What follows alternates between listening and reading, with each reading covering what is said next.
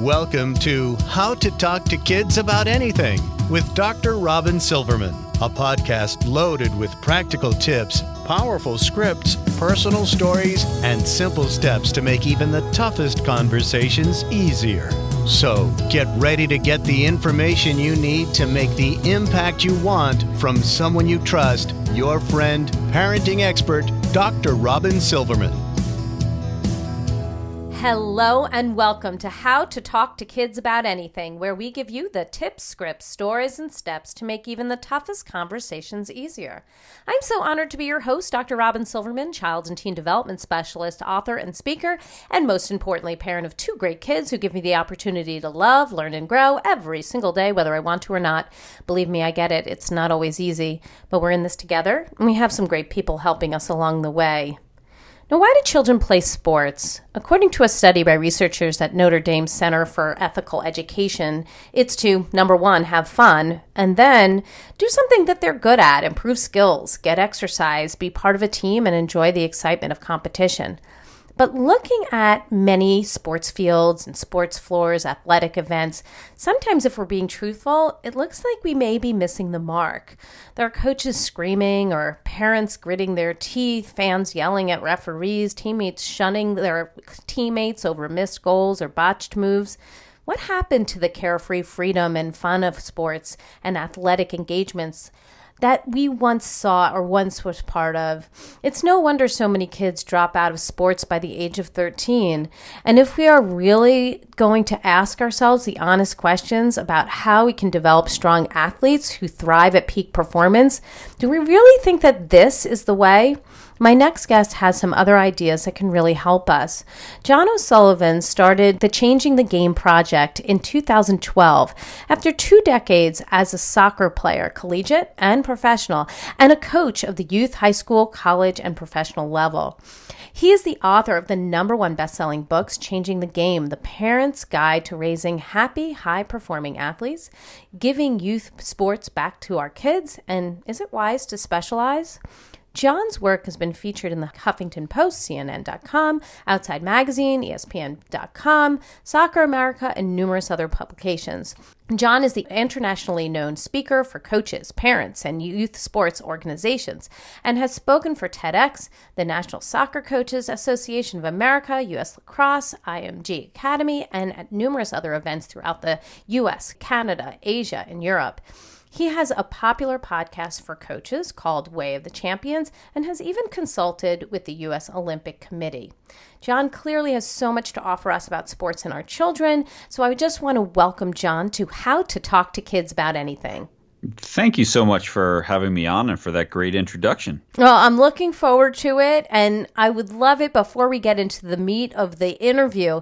If you could just tell us what gets you up in the morning and what got you so interested in kids, sports, and changing the face of the game for kids. Well, probably much like you, what gets me up in the morning is my kids. Mm-hmm, no kidding. Trying to get them off to school. Um, you know, I always say my most important job is as uh, the parent of a, an 11 and a 13 year old.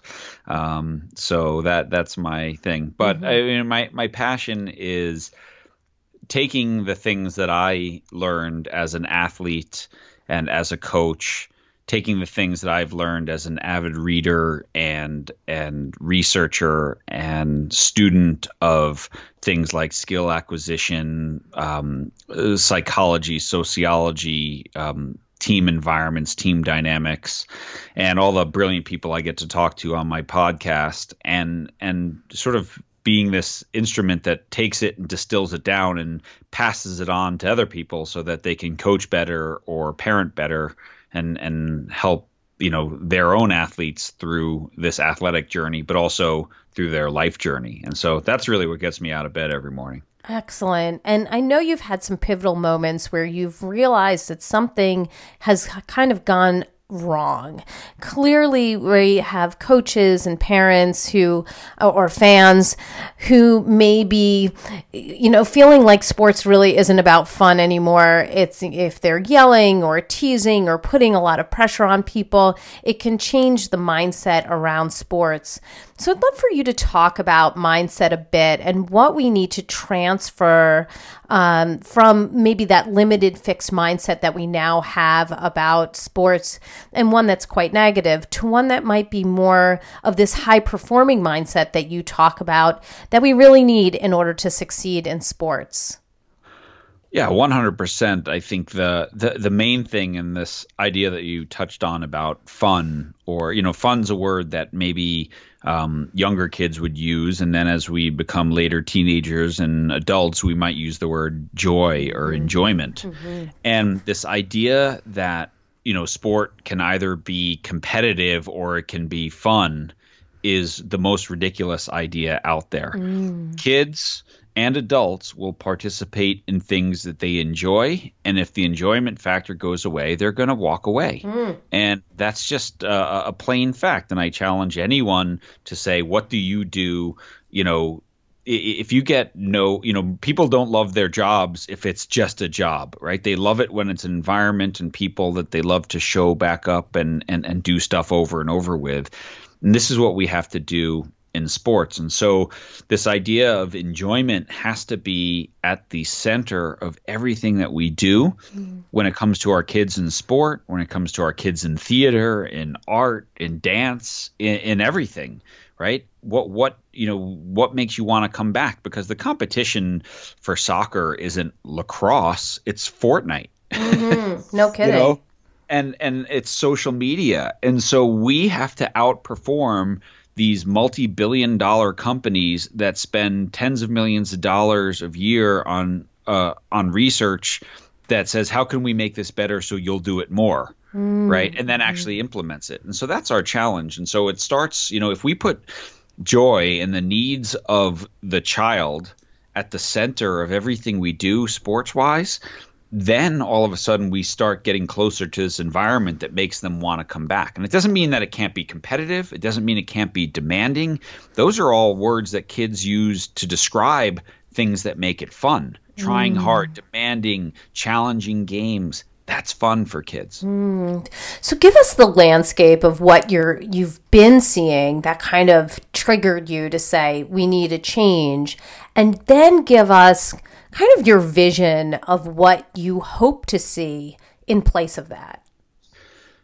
Well, I think the landscape and the the number that's thrown about quite often is this idea that about three quarters of of children are done with organized sports by middle school, mm. and so that's the landscape that I'm really sad about because at the same time that kids are walking away from sport, you know, we have schools that have cut recess and cut PE in spite of all the evidence that shows how important movement and activity is to not only learning but lifelong good, positive health outcomes. Mm-hmm. Um, so sport is this opportunity to to keep kids moving and, and train them correctly and and so that they become active for life. So that's the environment, and then you know the subsets of that environment are you know toxic coaching that doesn't treat the kids well or doesn't focus on their needs and, and wants from the game.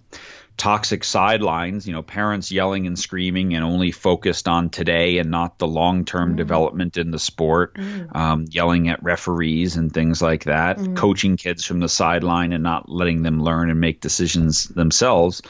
And then just, you know, sporting environments like the other day, I saw an advertisement, you know, AAU is running a seven and under national championship for basketball. Hmm. That's insane. Hmm. That, that there's, there, there's no benefit for the kids there. That's just about, hey, we're going to exploit you to make money. Hmm. Right. So that's the environment that we're trying to change and really change it to one where we have healthy competition, right? Where we have um, less barriers to entry for sport, either financial time commitment, mm-hmm. life balance. No so, don't have things like specialization and stuff like that before it's scientifically good to do. Mm-hmm. Um, and and you know an inclusiveness in sport and and then actually where our sport development matches the science and the psychology and the sociology of best principles of developing athletes for the long term because mm. most of what we do now goes directly against what gives athletes the best chance of performing over the long term. Mm, okay, we're going to be getting into that. And I, I, really appreciate what you're saying. And I think that those who are listening, since we have so many coaches and instructors listening to this podcast from the perspective of how can I make things good for the kids that are coming to me several times a week. My next question has a real personal interest to me and, and many of the coaches, instructors, and teachers that I work with throughout the country and, and in many other countries because I I have a program called uh, Powerful Words, which is a character education program that I write for after school sports activities and mm-hmm. have done so for more than 15 years now. Um, you write about in your book shifting the paradigm of competitive physical activities in sports from one that focuses on winning and perfection and sort of being the best to one that focuses on character and core values like grit and commitment, integrity, humility, fairness, excellence, self control, just to name a few. And since my Powerful Words community is listening in and they focus on a different core value and powerful word every month, many of which I just mentioned. I thought this would be a really important thing to cover, and so glad you wrote about it. So, how, in your eyes, can we, as parents and coaches and instructors, help this paradigm shift to happen? What tips or takeaways would you like our listeners to come away with where they can implement right now moving a paradigm that focuses on winning to one that's focusing on character and and what you were just talking about the development of that athlete over time mm. well i would say the the the first and best thing we could do is stop using professional sport as a model for youth sport huh. right i mean professional sport is sport for entertainment mm. right? Youth sport is sport for development, mm. right? So they have two very different needs and and and and and things that they value.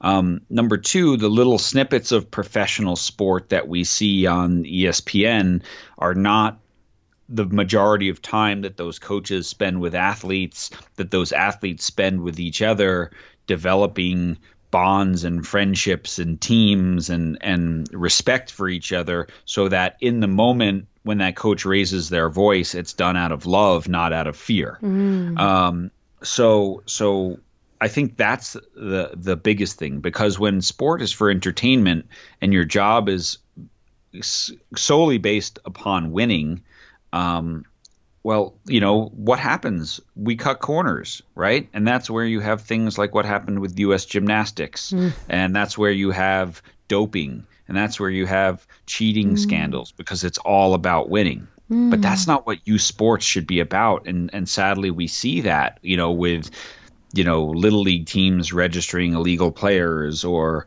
or um, you know, basketball teams, you know, forging age mm you know, to get mm a kid onto their team. And so this is this is where we, we can't use high level sport as the model for youth sport. They're they're two very different things because the participants have very different needs, right? We don't use college as the model for what a kindergarten classroom mm. should look mm, right? Good point.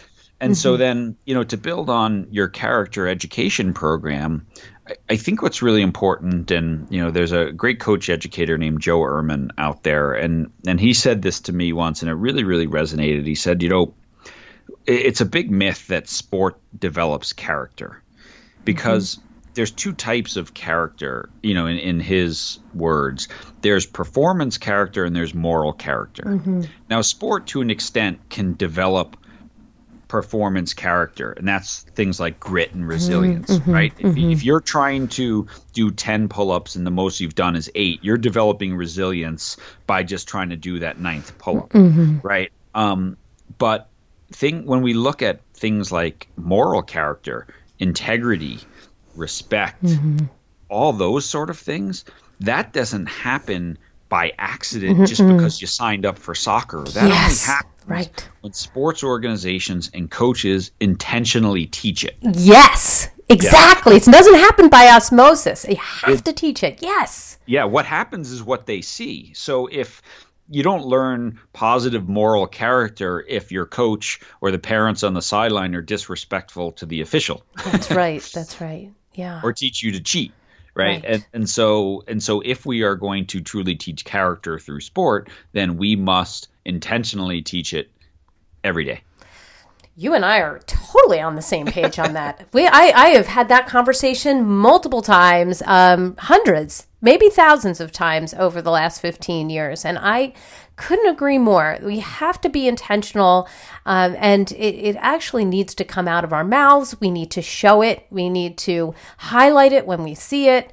And, you know, when we're teaching kids about what respect looks like in sports, what it looks like since, uh, what sportsmanship looks like, but also how they can carry it home and, and be responsible and be respectful to the people in their neighborhoods and their communities and their families. And yes, of course, their teammates and, and everybody that they encounter when they're at our, our schools, our gyms, or out on the sports field that's that's the gold. That's when we are really developing something that i find is not just helpful in the athletics but it's helpful in life. They take it with them and the kid who was playing soccer or doing gymnastics or cheer or martial arts or or football takes that with them and applies it while they're a kid and they're an athlete. And then when they're an adult and they may no longer be an athlete they still can apply it and they can still say I learned this from my participation in sports. Exactly. And it's why many people in C level jobs have a sporting background mm. um, because it's about the ability to recognize each other's differences and work together towards a common goal, whether that's trying to win a soccer championship or, um, you know, trying to run a company.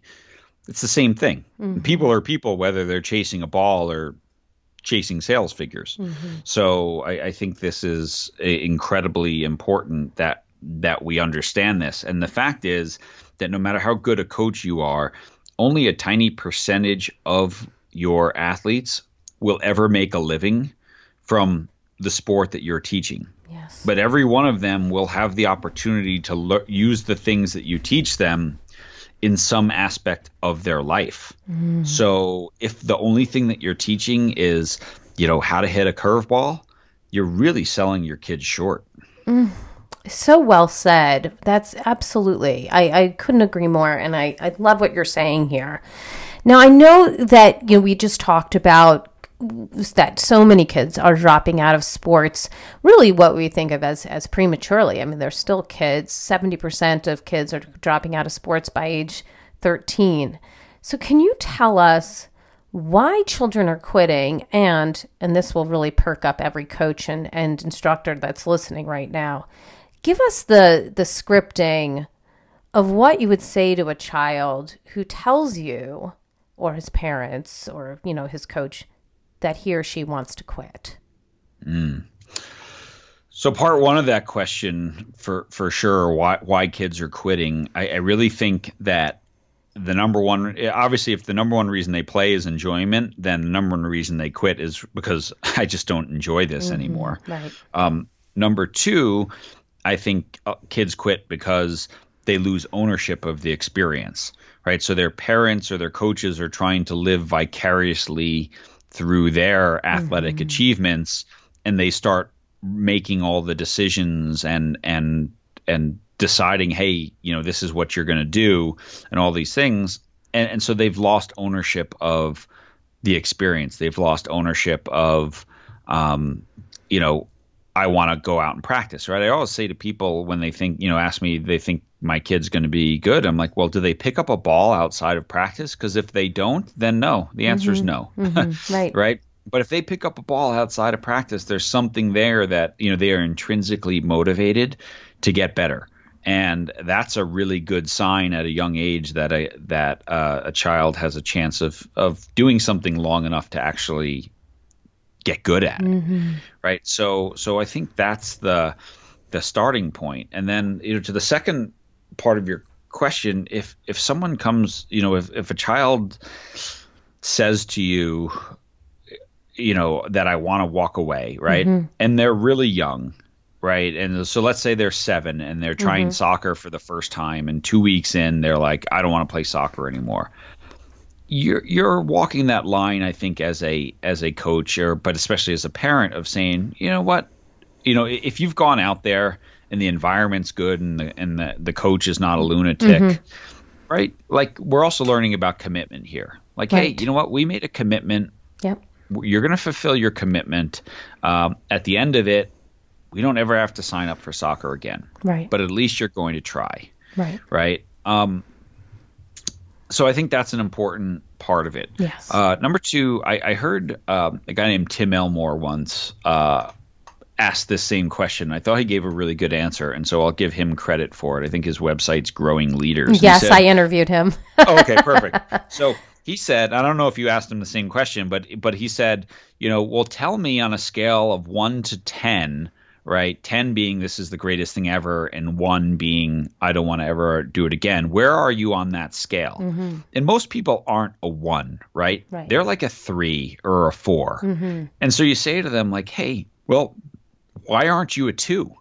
Well, because I like this and like that. So you can start turning the conversation onto the mm. positives of what's good about this. Mm, and mm. well, what would make it a six? What would get it to 7 mm-hmm. Well, you know, if uh, you know we played more games in practice mm-hmm. instead of standing in line, mm. things like that. This is really good feedback for coaches about what your players want mm. versus what you think they need. Um, and, and, so I think that's good. And you know, one of the times that I think if your kids stay in sport long enough, every parent will go through this, and oftentimes it happens like after an injury, mm. right? So yeah, a kid tears an ACL, and so they're nine months out of the game, and then they start back and they feel like they're not really good anymore. Well, it's because you missed nine months and mm-hmm. you had a mm-hmm. significant injury. And so, you know, giving them the advice of, well, how about this? stick with your comeback, do your physical therapy, and when you get back to the level that you think you were at before you got hurt, and you still want, if you still want to quit, then then you can, mm-hmm. right? But usually, at by that point, kids start feeling progress, right?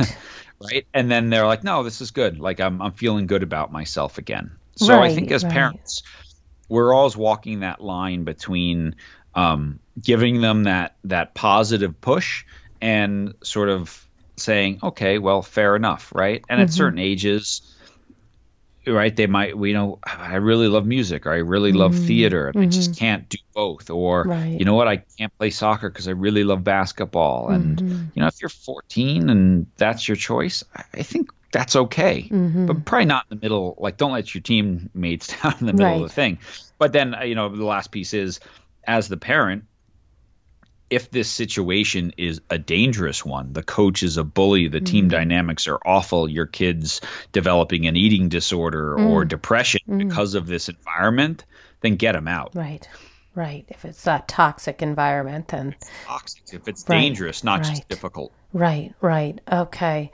Really great scripting and, and extremely helpful. And I think that it is a great lesson for our coaches and our instructors and our teachers to be able to ask that question that you mentioned that Tim Elmore said about the scale from one to 10. I, I, I like that and, and helping them to define for themselves, you know, what those different levels would look like so that we can see if there's ways that we can improve what we're, you know, the experience we're providing. And for parents, if they have their child in a very competitive situation and the child is not enjoying that competition, that they can then seek out maybe a more non competitive way of, of them being involved in that activity. Or I'll just say, in my case, my daughter was just in a, a gymnastics class that she was finding to be more frustrating because it had gotten quite large and she was feeling like it really wasn't a great environment.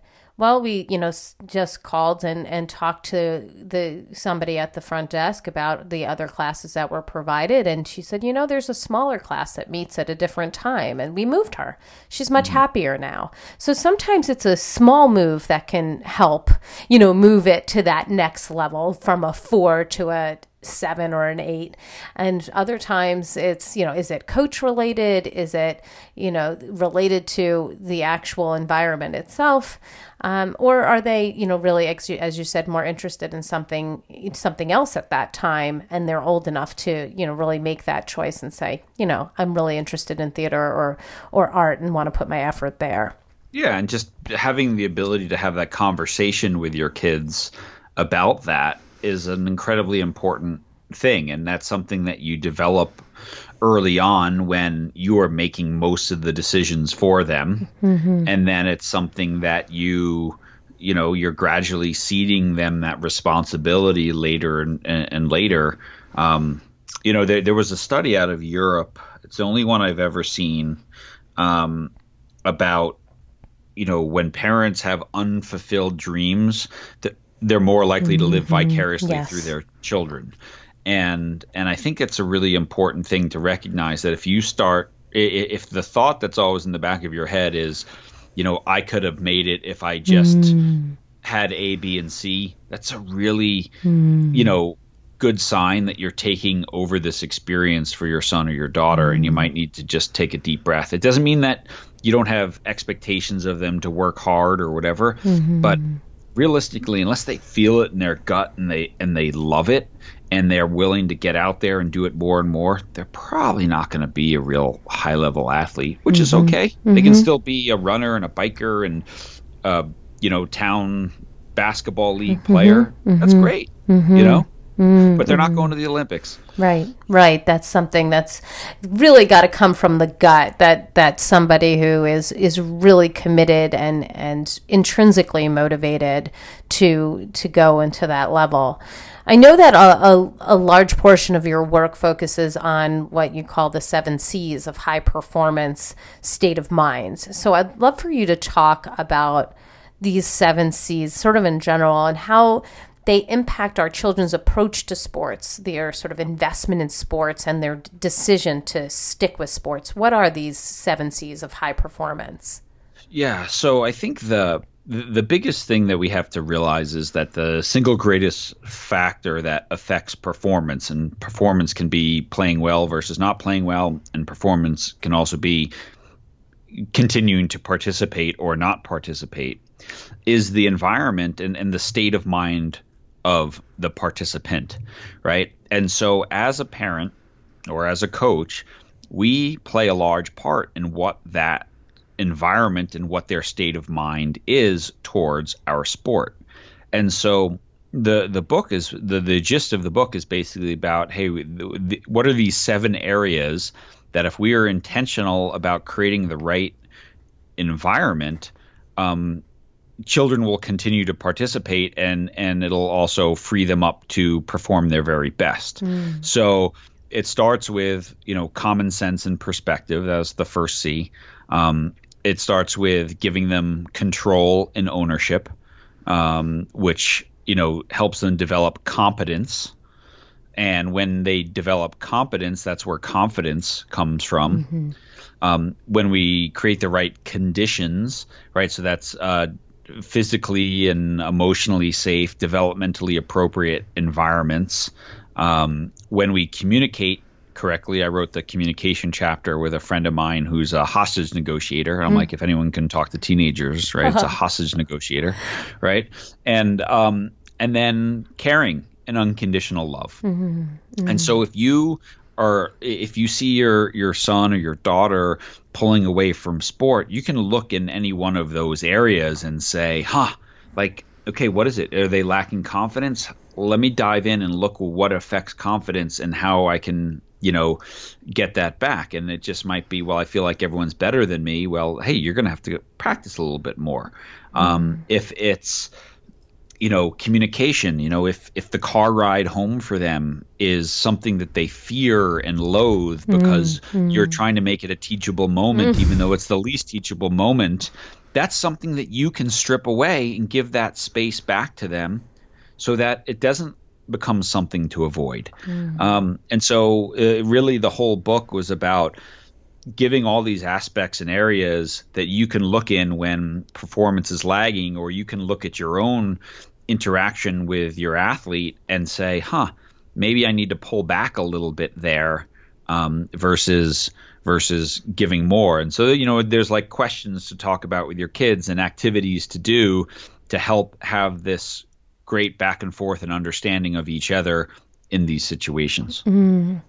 I, you're making me think of um, I interviewed KJ Dell'Antonia, who was oh yeah yeah.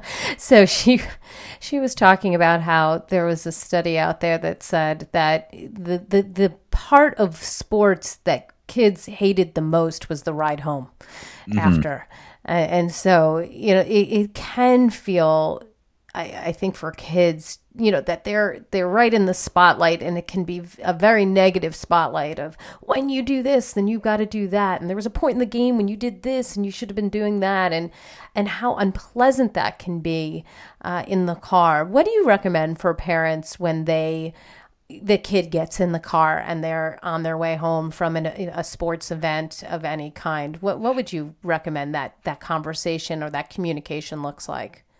Well, I think first of all, you have to um, take into account their own state of mind in that moment, mm. right? If they just won and they're feeling good, let them feel good for a while, mm-hmm. right? If they just lost, they already feel lousy. right. Well, what, what, what's your goal? To, yeah, to make them feel worse, right? right. So, so these are you know two of the two of the pieces, and then and then realistically, let your son or your daughter guide the conversation. So, for example, my daughter often after a game gets in the car and is like, how do you think I did, Dad? Mm, right? Mm. And I'm also at this point her coach, and so my first answer is usually, "Would you like me to answer as your dad or as your coach?" Mm-hmm. Right? Um, you know, because my you know my job as your dad sometimes to make you feel better. My job as your coach is to make you be better. so different answers, right? There um, you go.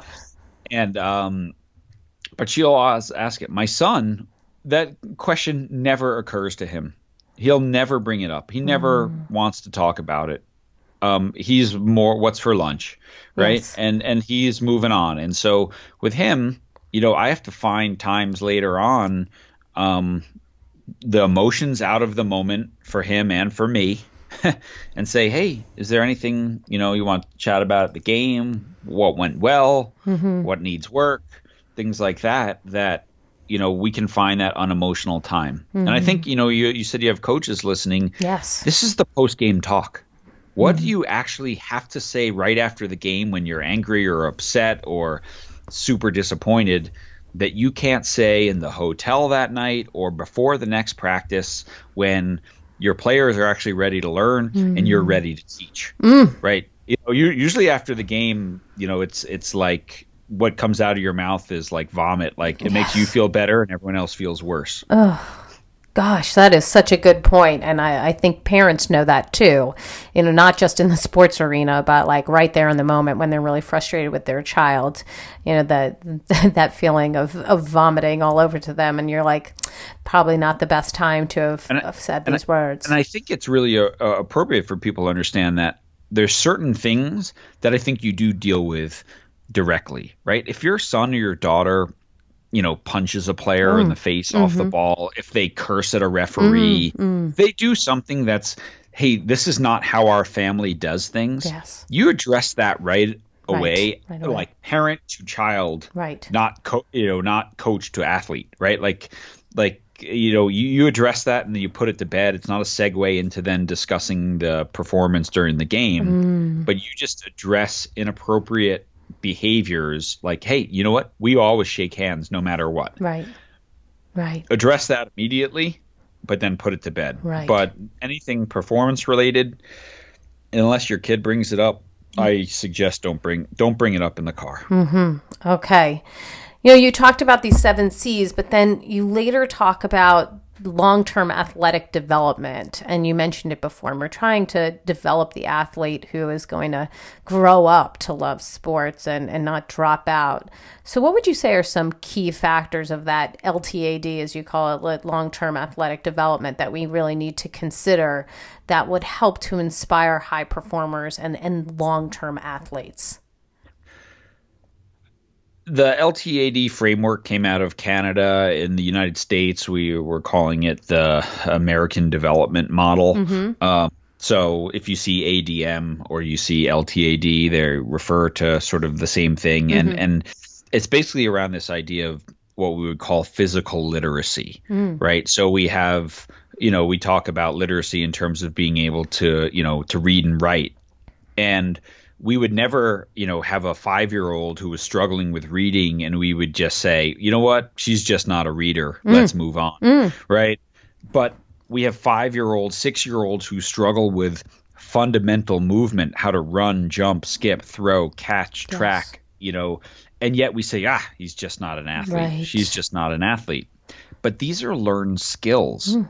Now, oftentimes, the kids who we look at as like the better athletes, mm-hmm. yeah, some of them have genetic advantages, mm-hmm. but a lot of times they're just older, right? So if the, if the cutoff date is January first for Little League, and your kid's born in December, your kid's always going to probably look like a lesser athlete Yes. than the kids born in January, right? But these are learned skills, so we these give us opportunities as parents to go in the backyard and work on jumping, throwing, catching, mm. climb that tree, fall out of that tree. That's mm. okay, you know. And mm. and so um, when we talk about a long-term athlete development path, it's basically looking at the social, emotional, physical needs of the child at different ages, and then providing a sporting and movement environment that is appropriate for those ages and stages.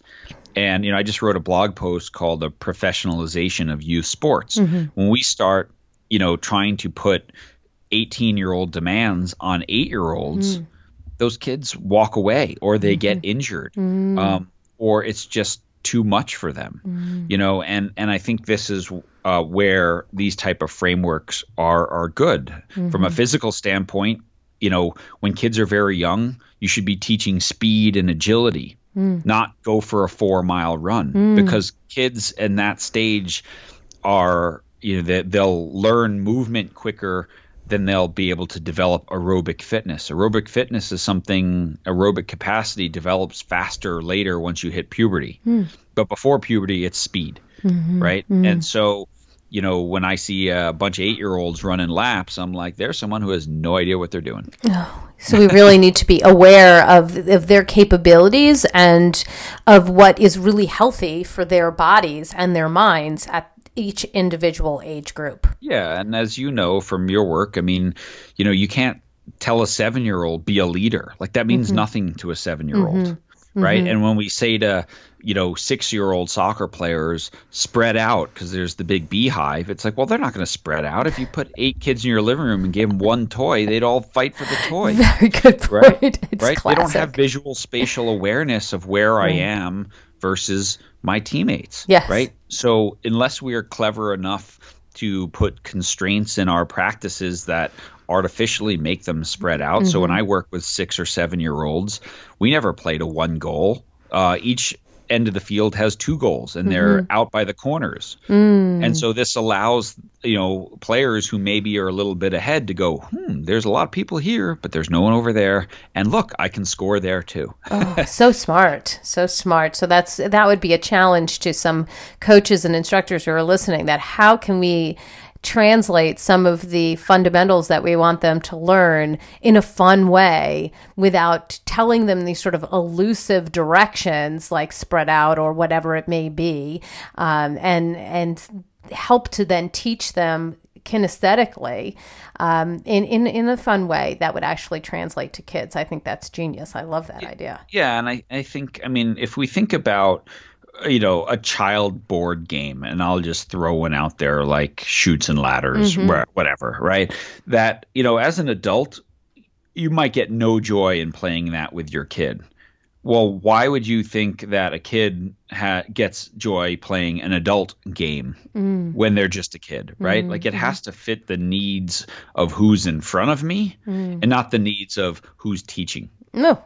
Wow, that's a good one. That will be slapped on a meme for later, I'm sure of it. Love that.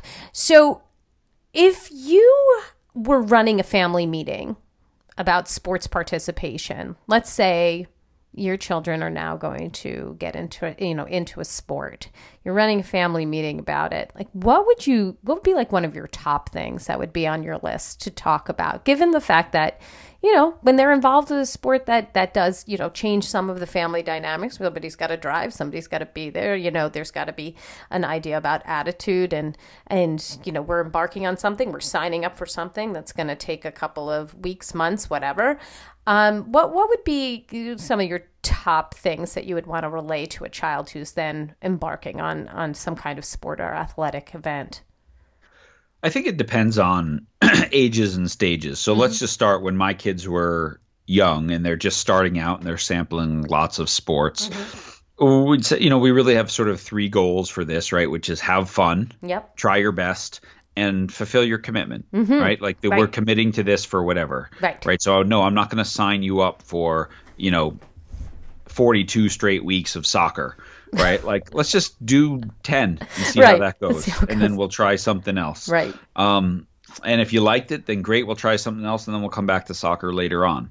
Um, so I think that's early on. As they get into you know a little older and and middle school ages, then you know it, it can be around their goals as well. Mm. And when you're getting into things like, do we play in the town recreational mm-hmm. league or do we make this jump in commitment mm-hmm. and finances to let's call it a travel yes. program, right? Well, those are, you know, I want you to play soccer, but these are two very different programs. So if we're going to commit, like you said, the driving and the mm-hmm. resources to this, then as a child, recognize what you're committing to, which is more than if you just wanted to play in town. Ah, right. And so if your coach says, hey, twice a week, you need to you know, get outside in your backyard and and work on this, then that's an expectation of this program that you signed up for. Mm-hmm. Um, and I think that's really important. And I think as parents, we also have the right to look at our kids and say,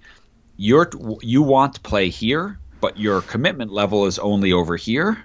And so we're not going to keep paying three thousand dollars when eighty five would do just fine. Mm, Valid point. Valid point. All right, before we get to our top tip and and you know round up this incredible talk on on sports, I I was so curious about this while I was reading your book. If you heard a coach or a parent screaming at their child or yelling at their child or you know reprimanding their child about how they were performing on the field or on the sports floor while doing their sport of choice what would you want to whisper in their ear? Would this be helpful at work for you? Mm. right? Or like, you know, I mean, I always say like we, we get in other parts of our kids' lives, like we don't go to math class and yell at them to carry the one, right?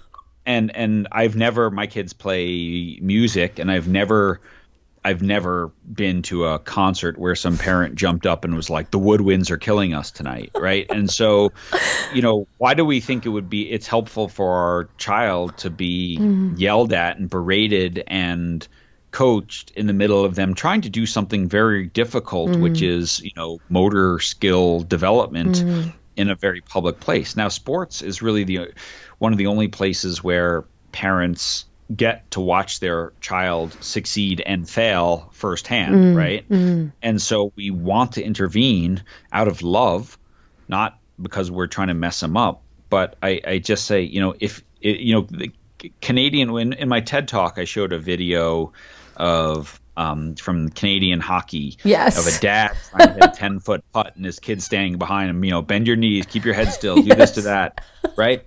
and the dad being just, "What are you doing? Keep your eye on the ball." Right. and I think they did a great job there of yes. saying, if it's not okay here, why do you think it's okay if those roles were reversed? Yes, yes, it was great. Know? Yes, yeah, and so I I love that. Yeah. and I mean I I'll, I'll share a funny story for your listeners. Yes, my son loves to he loves to play golf, and I wasn't being a great golf dad because I love to play golf too. But I mean I don't think there's any sport more than golf where you could like make 52 coaching points on every swing. Mm. You know, I was really struggling to be quiet for my son. He finally looks at me and he's, I was like, should I just be quiet? And he's like, yes, let me just play. I'm like, okay, fair enough. Right. So, um, two holes later, he hits his drive off to the side and he's going to hit his second shot and he's lined up straight at this tree, oh. um, like five, eight feet in front of him. And I'm sitting there going, oh, he's gonna if he hits this straight, it's gonna whack that tree. And I almost said something. I'm like, you know, he told me to be quiet. Mm-hmm. And so he takes his full swing, hits it square, hits the tree, it comes bouncing back, flies over his head. He ducks and falls, and he kind of looks back at me like shocked. And I was like, well, you were aiming at the tree. and he says, why didn't you tell me? I'm like, because you told me not to. and he's like, okay, fair enough. Fair enough. Right? Yeah. You know, and so we, we came to this agreement like hey i'll leave you alone yes. you you you wallow through this yourself and it, but it was really funny because i'm like he's gonna hit that tree yeah yeah i'm not gonna say anything. well impressive that you didn't say anything and and allowed him to fail hit himself and get a black eye yes. my wife like what did you do to tj and why didn't you say something? Yeah. Yes, awesome, awesome. Yeah. Well, sometimes failure is a is a great teacher, and I know that you're big on that too, making sure that the kids can fail. Why don't you give us your top tip, your single best piece of advice that you would want parents or coaches to come away with about sports participation and cha- changing the game? Mm. So I, I, would say this that there, there, there's three critical ingredients for your child to participate in sport long enough to actually get good at but just you know to stay in the game, right? Number 1 is enjoyment. Number 2 is ownership. Number 3 is intrinsic motivation. And so as a parent, right, I should always be asking myself, do they own this? Is this are they here for them? Right? Are they loving what they're doing? Right? And do they seem motivated to get better and and do more? And I think if you check in with those three things, that's really important. And oftentimes, you know, just like sort of the theme of, of my TED talk and the best advice I ever got as a dad is the best thing we can do is just tell our kids, I love watching you play. Mm-hmm. I love skiing with you. I love going camping with you. I love playing golf with you. Mm-hmm. Right. And that's all I ever say to my kids. And when they want coaching, I give them coaching, but I always lead with that. Mm-hmm. Right. Um, I'm proud of the fact that you're out there even if it wasn't your best day. Mm, mm. And it takes the pressure off of the winning and the losing and, you know, feeling like you're in a fishbowl where everybody's watching every move you're making. It's just that you love watching them play, you love watching them get out there, and that they know that then you're you're there for a very different reason you know you're not there because you you feel like you, you're trying to live vicariously through them you're not there because you're going to be embarrassed if they lose or you're going to just put in so much uh, pressure on the fact that oh if they win and then they can keep moving up a level and they know that you're there for the right reasons. And of course, if you love watching them play, then it's much more of a likelihood that they'll love playing for you. Exactly, mm-hmm. and and want you to actually attend their game. Yes, exactly. and when I mean like you know playing for you, I don't mean like playing because of you, but playing you know wh- while you're watching. You know that's that's really it's it's such an important idea, and I, I like the idea of just being able to say I love watching you play. I it was advice that I was given too a, a long time ago, and I think it's very good sound advice. Yes. I, I, I, can you give us your resource of the week? Where can people get more information about you, your book, your speaking engagements, and everything you bring to the table on this topic?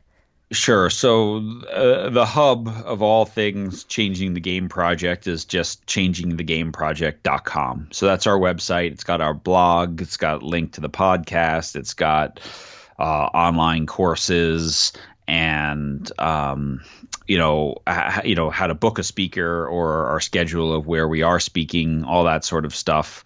Um, I mean, tons and tons. I mean, hundreds of thousands of words of free blog posts mm-hmm. and hundreds of hours of free podcasts on on all this stuff. And it, you know, if you don't mind, I mean, I would love you know, one of the things I love to do, my book's been out a number of years now, and I just like to get it in people's mm-hmm. hands. And mm-hmm. so if they want uh, you know, a PDF of the book, mm. just go to changingthegameproject.com forward slash free CTG book, mm. all lowercase, mm-hmm. and they, they just put in their email and uh, they get the book. Oh, so they can read it, read it there, and then if they like it, then they can always go to Amazon or Barnes and Noble or one of those and buy a copy. Oh, that's terrific. And anybody who's driving or walking or jogging, don't worry, we've got you covered. I've got the show notes right there on my website. So there'll be links to all of John's work, his book, his blog posts, and uh, his TED Talk, and everything else that you'll need. And I just want to thank you, John. I'm just so appreciative of your insight and your strategies. I, love what you what you're doing about changing the game and, and helping parents and educators and coaches uh, sort of just change the way that they're working with kids and helping them see what, what sports are really about. So thank you so much for being on the show today. Well, thank you. This was a wonderful conversation that I think could have gone on for another hour or two. Agreed. agreed. Well, I've got my takeaways, and sweet friends, I know you have yours. Let's discuss them. Come up on Facebook. You can go to the Dr. Robyn Silverman page, or let's chat about it at drrobynsilverman.com or twitter.com slash drrobyn. Also on Instagram at drrobynsilverman.com. And we'll be going back and forth on Twitter and Facebook and Instagram with John, sharing me memes talking about this episode. I will be taking some of his great quotes and putting them right on memes so we can share them everywhere. I know you love to do that.